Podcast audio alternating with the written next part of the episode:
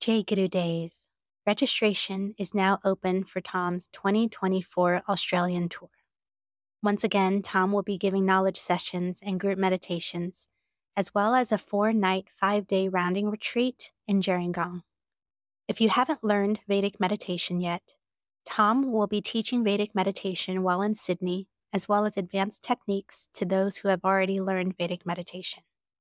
Thom's Australia tour runs from June 6th to the 30th, and you can find out more at thomknowles.com slash Australia. Sahana vavatu, bhunaktu, sahaviryam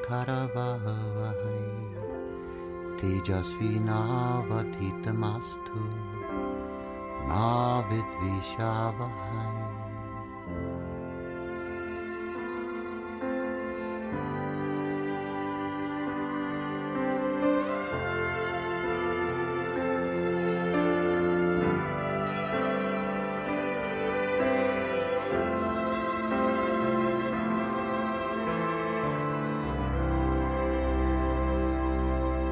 I'm Thom Knowles. You're listening to my podcast, The Vedic Worldview.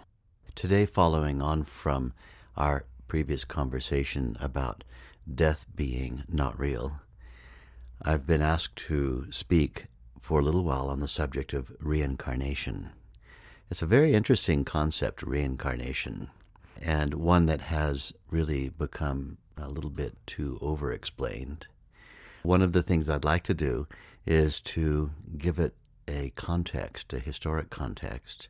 My own master, Maharishi Mahesh Yogi, did talk about reincarnation quite a lot, but he always prefaced it by saying that reincarnation is not something that anyone who practices Vedic meditation has to believe in or to accept as an idea in order to get benefits from meditating.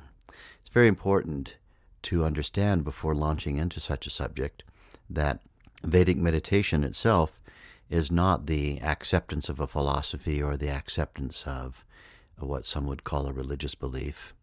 It is a practice, a technique that you do twice a day, and what you get from it is very evident. You close your eyes, you settle down into that inner quiet state. Your body rests deeply, you're able to release stress. And then when you come out of meditation, you feel great and you feel better. But obviously, people are fascinated about what more the ancient tradition says. That is the tradition which brought this technique to the present day. Because, as it turns out, some of the things that are said about the meditation technique itself turn out to be so reliable and so verifiable that people want to know well, what else is there that the master said about this technique? And so I'm going to give you a little bit of context for that. The first time I asked my teacher, Maharishi Mahesh Yogi, about reincarnation, he was holding a bunch of flowers and he pulled one of the flowers out and it happened to be a carnation. And he said, It's better if you just ask me about carnations. He said, I like carnations better than incarnations. reincarnation. On another occasion, when a member of the press asked him in a public interview on the BBC to make a comment about reincarnation, he made a statement reincarnation is for the ignorant. And I found that a beautiful double entendre because reincarnation is for you if you remain ignorant. In other words, the Vedic worldview is that you come into this life, you live the life, and you practice your spiritual technique, meaning to establish your true identity experientially, to not just develop an intellectual idea about what your true nature is, but to go beyond, to step beyond, in other words, to transcend the thought process and have an experience, a direct experience of an unbounded consciousness field, which turns out to be your true inner nature, that part of you that doesn't change. If that consciousness field really is your true inner nature, and it is a field of non change, then it begs the question about its immortality. That means it begs the question about your immortality. If that is my own inner identity, if it's truly my inner identity, then surely an aspect of me is immortal. An aspect of me is not ruled by the physiological realities of a human body which must come to a conclusion, come to an end. What is reincarnation? Reincarnation is an idea about what happens when the body drops. The body drops and consciousness survives body death because consciousness is not body dependent. We talked about that in our previous recording that consciousness is not a body dependent phenomenon. On the other hand, bodies are consciousness dependent. And so let's look into the Vedic worldview about what reincarnation is all about. The idea is that you, as an individual, are on a quest, and that quest is a quest that takes you through a, a large number of nervous systems. That starting off as a relatively less conscious, less sophisticated nervous system, our consciousness grows, and when that body drops away, since the total reality hasn't yet been realized, one acquires another body. And that next body allows for consciousness to become more and more sophisticated. The idea is that nervous systems become more and more sophisticated nervous systems. One makes one's way through the lower conscious species, the less sophisticated species, until one arrives at the human species. I once asked Maharishi if it's true that people are arriving in the human level all the time from the lower species, that might explain one of the reasons why there's such a population bomb going on right now on the earth with the 7.3 billion people right now and tens of thousands of new babies being born, human babies being born every few minutes. What is it that can explain this? He said, Well, again, when people live a life and in their lifetime, they don't gain cosmic consciousness. They don't gain in that lifetime that realization of their true inner nature. Then, when their body dies, they naturally, the individuality naturally begins to seek another birth to have, if you like, another shot at it. In other words, to live another life in order to have that realization. And again, within the Vedic worldview, through the our readings of the Upanishads and the Vedas themselves, through our readings of many of the ancient texts of India, we can see that the idea that one continues to return into a body until one has realized that totality consciousness, that I am one with the universe, that my true inner nature is that I am the cosmos having a human experience. When that life is lived, that heaven on earth is lived, then no longer is reincarnation necessary. Thus, the humorous answer that Maharishi gave, the humorous aspect of his answer to me, was when he said, Reincarnation is for the ignorant. Those who thought that only ignorant people think about reincarnation were satisfied, and those who considered his answer to be more scholarly than that, that if you are not realized, that is to say, if you're stuck in ignorance, then reincarnation is for you, really comes to the fore, and one can understand the double nature of his very witty and quick answer. So, reincarnation, when one's body dies according to the Vedic worldview, one finds oneself in an in between state. That in between state is a state where one has still possession of many of the subtle bodies, we've talked about these before, that are sitting inside the gross physical body like a hand fitting into a glove. These are referred to in Sanskrit as Maya koshas, the Anga Maya kosha, uh, or Kaya Maya kosha. Kaya means body, Anga means limbs. Is like the outermost glove, the outermost expression, that which consciousness prints out. Consciousness conceives and constructs and governs and then becomes a body.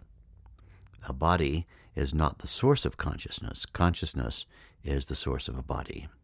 We'll talk about that a bit more in depth in a few minutes. So, sitting inside this gross physical body is the body of the mind, the manas maya kosha, the body of the intellect, the buddhi maya kosha, the body of feeling, the hriday maya kosha, the body of individual ego, that is an individual sense of who I am, ahankarmaya kosha, and then ultimately the absolute state, which is the field of bliss, the ananda maya kosha. And all of these sitting like, as I said before, using an analogy, the Russian dolls, you open one of these dolls, it opens at the waist, and as you open it, inside of it is another doll identical to it and so on and so forth until you have the tiniest of the dolls inside, all inside of one doll. As we look inside the human condition, there's the gross physical body, and then inside of it are all the other bodies that are ethereal. That is to say, they are not made of a substance that is measurable. Sometimes people have said to me, but Surely, Thom, you're not saying you're a scientist. You're not saying that you believe in things that are not measurable. And my answer to that is well, when was the last time you measured the love that you feel for people who you say you're in love with? Are you going to tell me that love's not real unless you can measure it? Surely not. Let's hope not. If we claim to believe in our love experiences, but we haven't recently measured them to see if they're scientifically verifiable, then we're going to live a very dry life. So there are many, many things that fall into the category of existing, and it's good for us to presume that they do exist, even though they're not necessarily measurable phenomena, and nor should they necessarily be exposed to a measurement. Imagine if you were to say to your lover that, according to a test I just did, I love you to 75% value. Or according to a test you did the week before that, I loved you to the 85% value, but that was before we had an argument, and now I'm down to 75%. Or maybe I'm hoping I'll go up to 95% by the end of the week.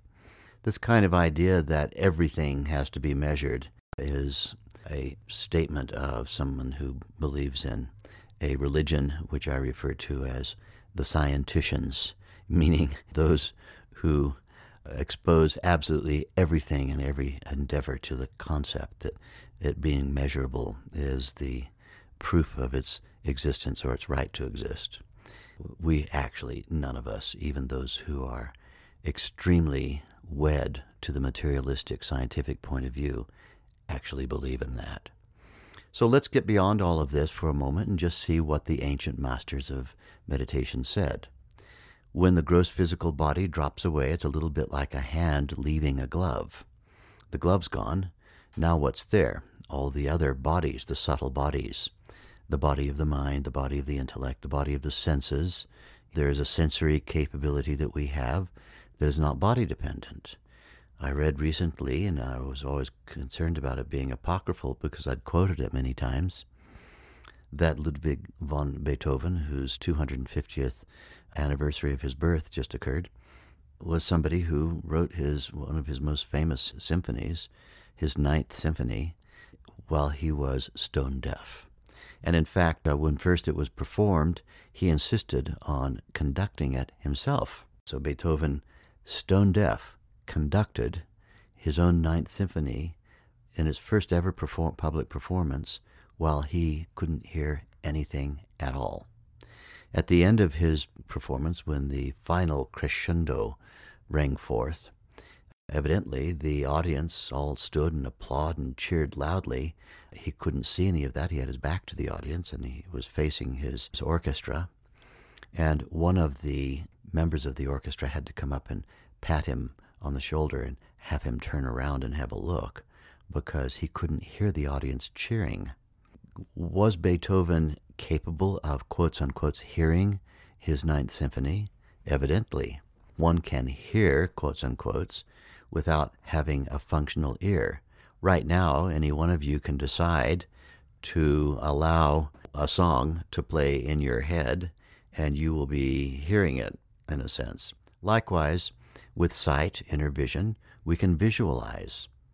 We can remember what somebody looks like who is close to us. We can remember a scene of a beautiful place we went. We can remember grisly scenes that we don't wish to remember, but we have them somewhere in our inner vision. Likewise with smell and taste, likewise with touch. So our five senses are a body of senses. They are a subtle body. We call them the Indriya Maya Kosha. Indriya in Sanskrit means the little Indras, the little the little chiefs. The five senses taste, touch, smell, sight, and sound exist as a subtle body, as does intellect, as does mind, as does going subtler the fine level of feeling, the emotion, as does the individual sense of who I am and what I am, the ahankar, the ego structure. And so when the gross physical body peels away, one is left with the remaining bodies. And these bodies that we're talking about, these boundaries that we're putting on things, are really only just convenient boundaries. We could probably describe 50 different bodies inside the human condition because there are uh, as many individual statuses and structures as there are considerations of the inner human condition, not considering for a moment the gross physical body of the human. So the gross physical body peels away. One finds oneself experiencing and experiencing with quite a degree of clarity, having a look at perhaps the gross physical body that just fell away, the people surrounding it, if there are any, and feeling as though, well, that's not me. I'm this other experience. Why is everyone gathered around that thing? That's not me. And then our ability to move beyond that, drawn, as I said in our last conversation about this, towards something akin to light. It could be light, it could be a fine level of feeling, it could be uh, some other kind of perceptible phenomenon. And how is it being perceived, you might ask, without a brain, because the brain's dead? Well, we need to look at the near death experiences that have been studied in great depth and the way in which it's been verified and validated that even when there's brain death, flat line in the brain, no, zero respiration, a person's been pronounced dead by a medical practitioner, they're able in many cases to come back and describe in quite a bit of detail what they quote unquote saw what they experienced, things that people said in the room after they were dead, and then turning. We call these things near death experiences. The fact is, they're simply death experiences. To call them near death is a little bit of a misnomer because to qualify for a true NDE, a near death experience, to use the scientific term for it, one has to have actually been pronounced dead. And one of the greatest books on the subject is by a man by the name of Pim van Lommel, MD, in his book Consciousness Beyond Life The Science of Near Death Experience. This is a book that I strongly recommend that people read. And along with that, I recommend my colleague's book, Deepak Chopra's book, Life After Death The Burden of Proof. I find that a very convincing document that describes the potential for us to continue being conscious after our gross physical bodies die. So then, what happens when the gross physical body dies? One finds oneself in a state where, as before, one's reality, one's consciousness state, continues to be reflected back to one. Let's just talk about that for a moment. There are different consciousness states, that is to say, there are different states of consciousness that structure a world according to the state of consciousness of the knower. That all sounds very complicated. Let's simplify it.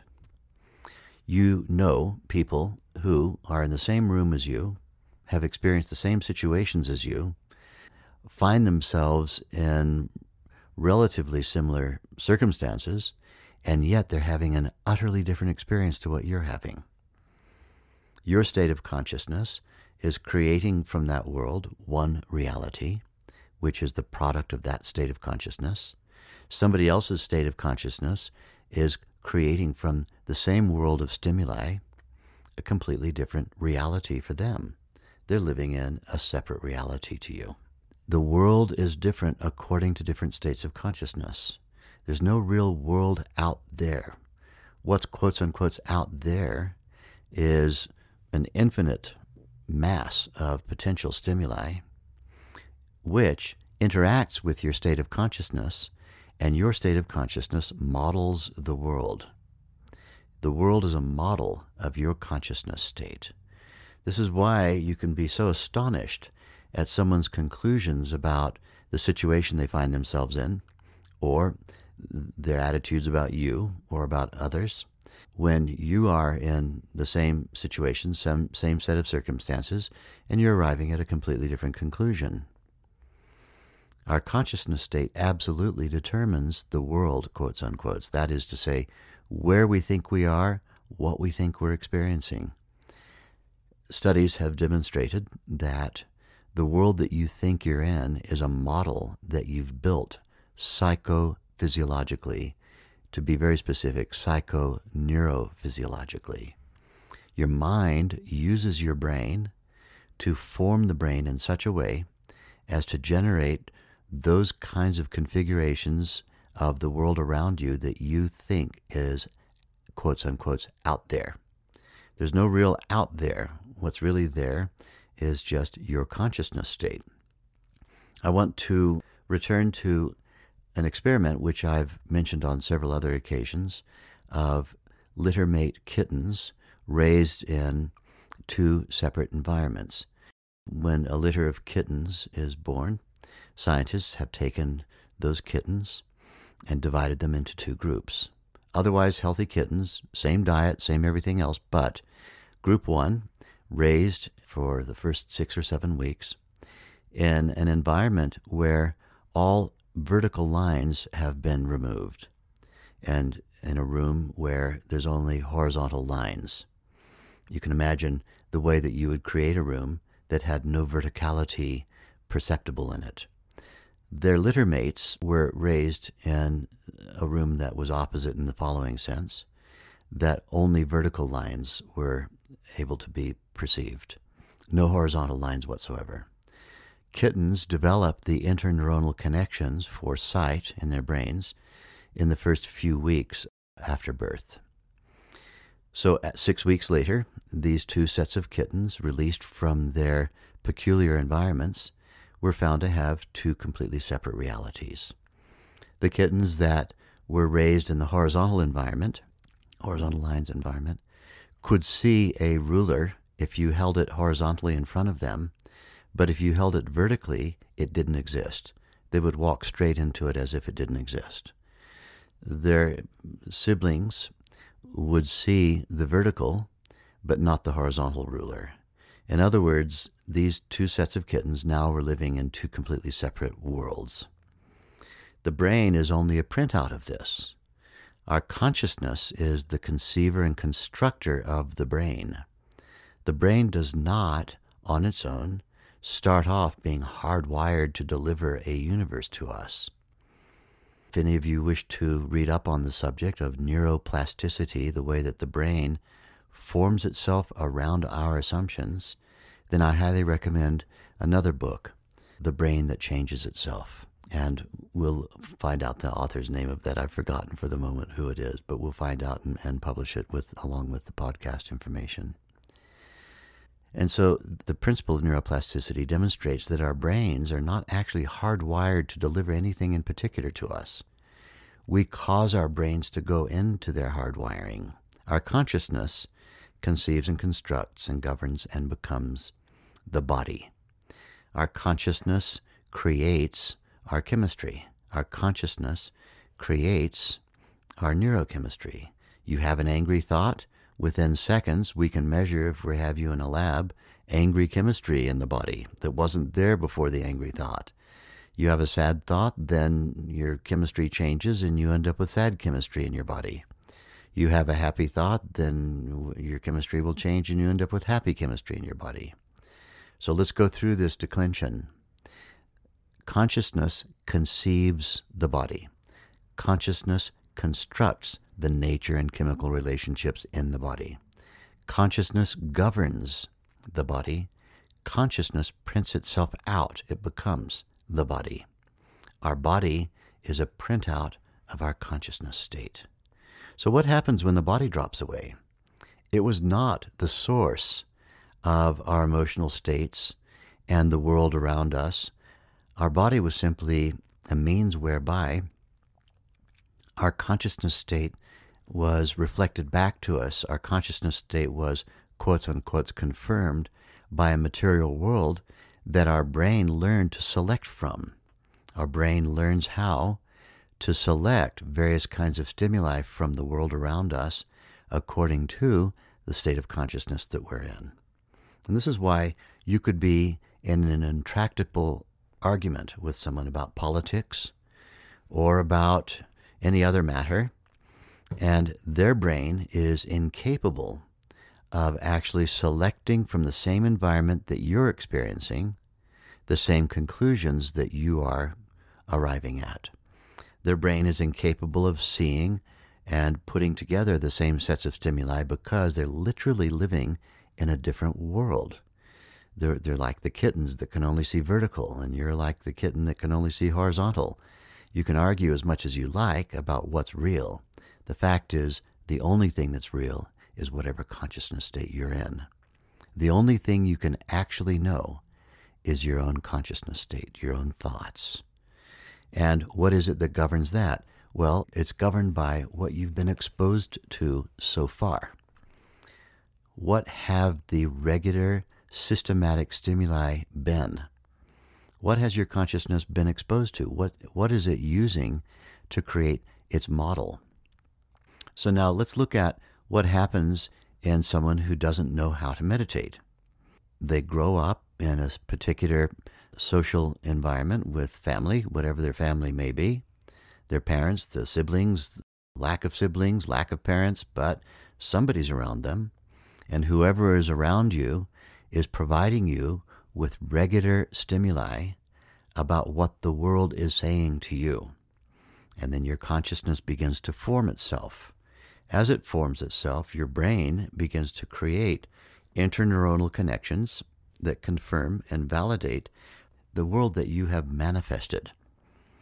As the world seems to be reflecting back to you and confirming what it is that you see, that becomes your world of assumptions.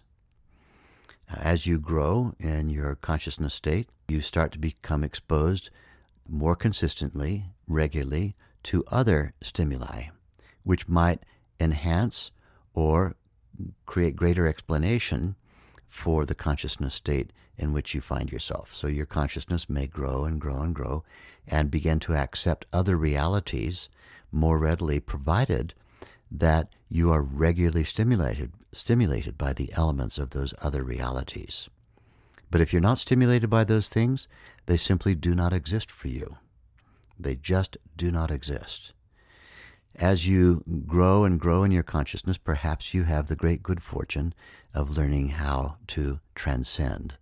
Vedic meditation is a technique of transcendence. It's a technique of taking your awareness beyond your regular thinking phenomena and experiencing a flat, unmanifest, unbounded field of pure potentiality. That field of pure potentiality is like the colorless sap in a flower. It's colorless, but it can make itself into any color.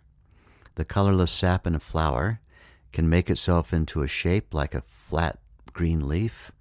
It can make itself into a petal or into a thorn, but the colorless sap remains colorless and formless. It is unmanifest, the unmanifest aspect of the flower. Likewise, when we go into that state of transcendence, our mind doesn't experience transcendence, our mind becomes that field of being, identifies with it utterly. That field of being, as a regular twice a day experience, is added into the mix of what it is that you are. I am not simply a kid who had a particular experience and I went to school and people said stuff and I responded with this or that and the environment that I was in was either in some places hostile to the condition of consciousness I was in, or it was accepting of it. Perhaps I was confirmed and verified and validated in some areas and rejected and spurned in other areas, and that's what makes me. That's not all there is for a meditator. For a meditator, regularly you experience this layer of you that is always there, that is beyond reckoning. I am this one indivisible whole consciousness field. I am the unbounded state itself. The unbounded state is part of my reality. It's my deep inner, non changing reality. And everything else that you've experienced begins to contextualize itself around that one stable, non changing, deep inner field of being. As a meditator, you become anchored in that inner consciousness state as your, ultimate reality. Other things might be ephemeral realities. My body changes, the people around me change, they come, they go, people are born, people die, people live lives, things happen, the world changes, the geography changes, the climate changes, but that deep inner place inside me goes on forever. It doesn't change. When this becomes so solidly realized inside oneself that this is my ultimate identity, we refer to that status as quotes unquote enlightenment, cosmic consciousness, meaning all inclusive awareness. Awareness of all the things that have stimulated you in your lifetime, plus awareness of that which is never changing. When that state of consciousness arrives, one finds oneself in a state of complete equanimity. That means there's an evenness in the face of losses and gains. Losses cannot destroy your reality, and gains cannot make you. You cannot be made by anything, you can't be broken by anything. The you, the true you, is that place that never changes deep inside you. Now, when we've not yet had that experience, not yet established that reality, and our body dies, then our consciousness state, whatever the consciousness state was when we had a body, continues to create a reality for us. When we don't have a body, consciousness continues, and our consciousness state continues to create the realities that we had prior to our body dying. And there's a bit more freedom. One doesn't have the stress of the body anymore. So there's a, a kind of dreamlike freedom in between body lives. One is able to, as it were, move around in realms of experience that are not limited by having a body. And there's quite a greater degree of desire fulfillment that goes on. However, since our real goal is to be able to experience heaven on earth, and the earth part's gone now, the body's gone, there is a natural desire to regain a body and to live that unboundedness, that fulfilled state within a body. And so our consciousness seeks birth. It seeks birth. And in the Vedic perspective, according to some of these ancient texts, what happens is our consciousness locates a suitable fetus. And that means there are some choices to be made. One has a certain cosmic, as you, if you like, credit rating. Uh, this is referred to as punya. In Sanskrit, punya means your spiritual merit. Not anybody can just be born to, say, someone who is a highly enlightened couple you have a certain amount of punya. And you also have karma, that means unfinished business. There's some unfinished business, and that's going to also determine some of the characteristics by which you make a choice to whom you're going to be born. And you also have timing. You want to be born at a time where you can break free from some of the strictures and branch out and go and gain your enlightenment. Perhaps you choose a birth into a family where there's some adversity, either sociologically or economically or in other ways, because that's going to give you an environment where you break out and go and seek your freedom independently. Perhaps you choose to be born into a family of enlightenment masters.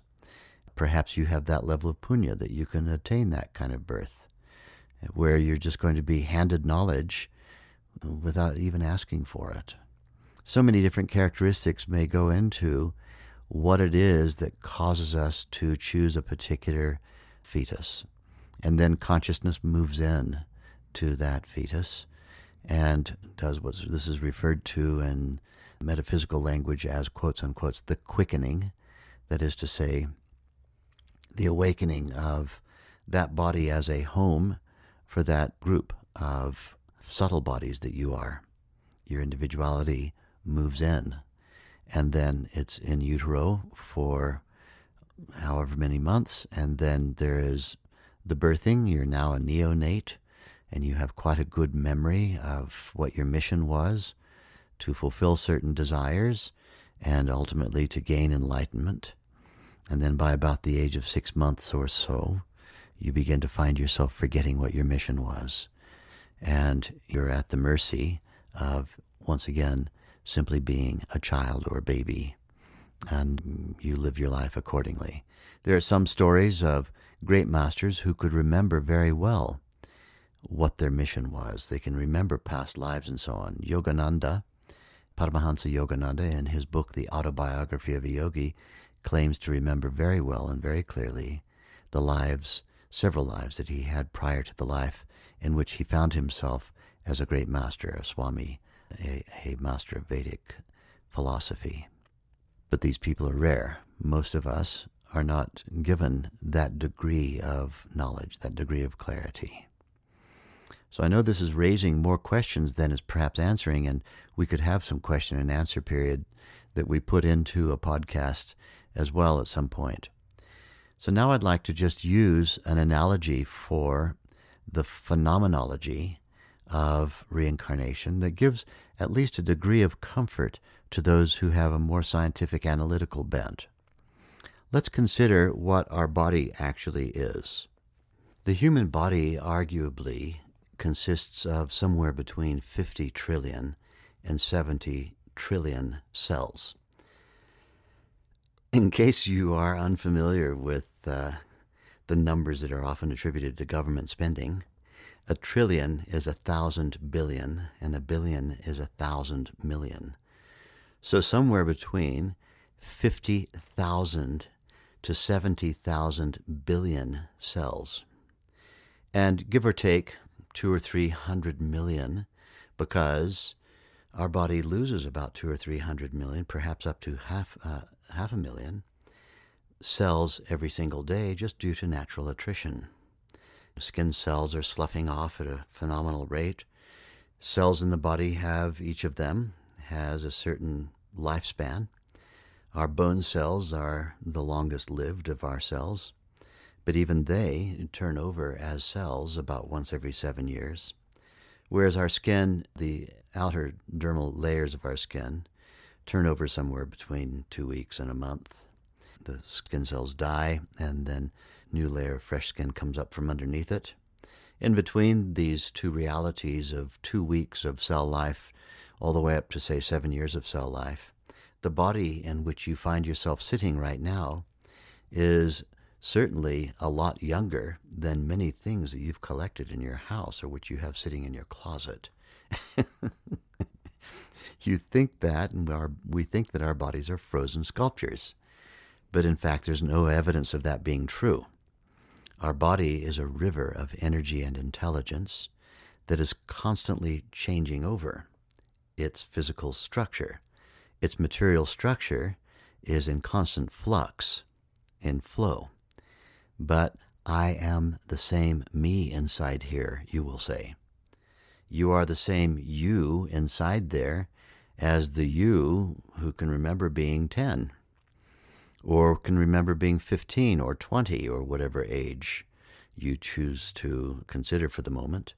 Naturally, as you've grown psychologically, as you've grown emotionally, as you've grown in knowledge, the you inside has become a more knowledgeable you but the experiencer, the knower, the fundamental idea of the, the sense of self is the same self. I'm the same self, but I've had many bodies. And now I'm speaking about myself at the end now of my seventh decade and moving on. One can remember way, way back, and yet there's not one cell in one's body that was here 10 years ago or 15 years ago. If the body is constantly different and the consciousness is consistent, it's static. Consciousness is surviving body death right now. There's a sense in which we can look at the way that a new cell inherits the information of a previous cell. A previous cell is dying and it has had a certain amount of experience. It's had exposure to a variety of stimuli and it has a memory of what it did and how it reacted. And now its task is to get that information from itself, the dying cell, into a new cell which is going to succeed it. Not replace it, but succeed it. And so this succession cell uptakes the information from the previous dying cell, and now we have a model for reincarnation. At the cellular level, it's happening by the hundreds of thousands of cells per minute in your life right now. Reincarnation is a reality of your body as it is right now. Your consciousness is being withdrawn from a certain number of hundreds of cells, perhaps hundreds of thousands of cells today, and is now being put into new sets of cells that are succeeding the previous dead cells. Reincarnation is a constant reality of your body this moment. So then, why do we have such a populated world? A question that was asked to my master on many occasions. And his way of putting it was like this You see, the lower species are continuously evolving into more sophisticated nervous systems and arriving at the human level. But the humans are not gaining enlightenment. They keep coming back as humans and coming back as humans and coming back as humans because they lack the experience of that underlying transcendence which would liberate them from the constant need to reincarnate. So the lower species are constantly populating the human level from below, and the humans are kind of in a logjam, going round and round and round, reincarnating and reincarnating and reincarnating as humans. And this, from his perspective, explained why it is that we have such a populated world. He added one more thing, and that is there is knowledge on the earth right now, knowledge about how to gain enlightenment. And this is also an attractant to taking birth as a human right now. Because doesn't matter where you're born in the world today, you can do some online investigation and find out where the wisdom is. And you can follow those various tracks to a wisdom teaching that will give you the ability, perhaps, to gain your own enlightenment, cosmic consciousness, in this lifetime. And because of that being an attractant, it's a very popular time to be born. Rather than waiting around in between bodies for a long time, the different jivas, the word jiva, J I V A, is the Sanskrit word for your consciousness in between bodies. The consciousness that is your individuality in a body and the consciousness that you retain when bodies drop off. The jivas, uh, plural, jiva, plural, are seeking birth right now. It's a very popular time to be born because with a minimal amount of investigation and seeking, one can find a suitable wisdom teaching. So, from these perspectives of my master Maharishi Mahesh Yogi, it's a popular time. Whenever he talked about reincarnation, he also made a point. We don't wish people to feel put off by this. In case they cannot accept this or get their mind around it, that, you know, this should be a reason for them not to meditate. Meditation is a technique that has good scientific reasons for everyone to do it. Whether or not you accept or participate in the philosophy that has been passed down for thousands of years in the Vedic tradition about reincarnation, it makes no difference. I'm reminded of a statement made by Professor Brian McCusker, who was then the professor of high energy nuclear physics at the University of Sydney. And he was one of my students, and I was one of his students. I never formally took a, a degree in physics, but I was allowed by him to sit in on many of his classes when he was teaching PhD level physics at the University of Sydney in Australia. And Brian loved to quote uh, various great physicists when they had quotable quotes. He put it to me this way Maybe you're a meditator and you get benefits from meditating, but you don't necessarily want to accept the philosophy of the people who brought meditation uh, into the Western world. He said, That's fine. It's a little bit like studying Einstein. He said, You can study the theory of relativity you can use the principles of Einsteinian physics.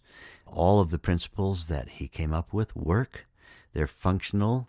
They translate well into applied science.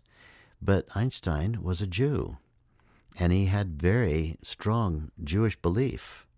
Does it mean that you are becoming a Jew if you begin to use Einsteinian physics or you understand the mechanics of E equals mc squared?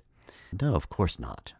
He said, What if somebody made a brilliant toaster, but they happened to be a Mormon, and the Mormon created the best toaster ever on earth to make the best, crispiest toast and best toasted muffins that you could have your blueberry jam on in the morning? Would you be looking into the philosophy and personal beliefs of the inventor of the toaster and then refusing to use the toaster because the inventor of the toaster happened to have a different philosophical view to yours? Of course you wouldn't. And so I urge meditators who find a little bit of this reincarnation talk to be a bit beyond the pale to just take it easy and relax and continue practicing your meditation technique. It is not incumbent on you to buy into reincarnation theory. However, it is a fascinating explanation for those who wish to look into it and who wish to probe some of the theoretical underpinnings that were passed down through the ages with the technique of Vedic meditation. We'll continue on with another part to this subject at a later date, perhaps with some questions and answers appended, but for the moment, I think it's probably good for us to conclude this topic now. Jai Guru Deva.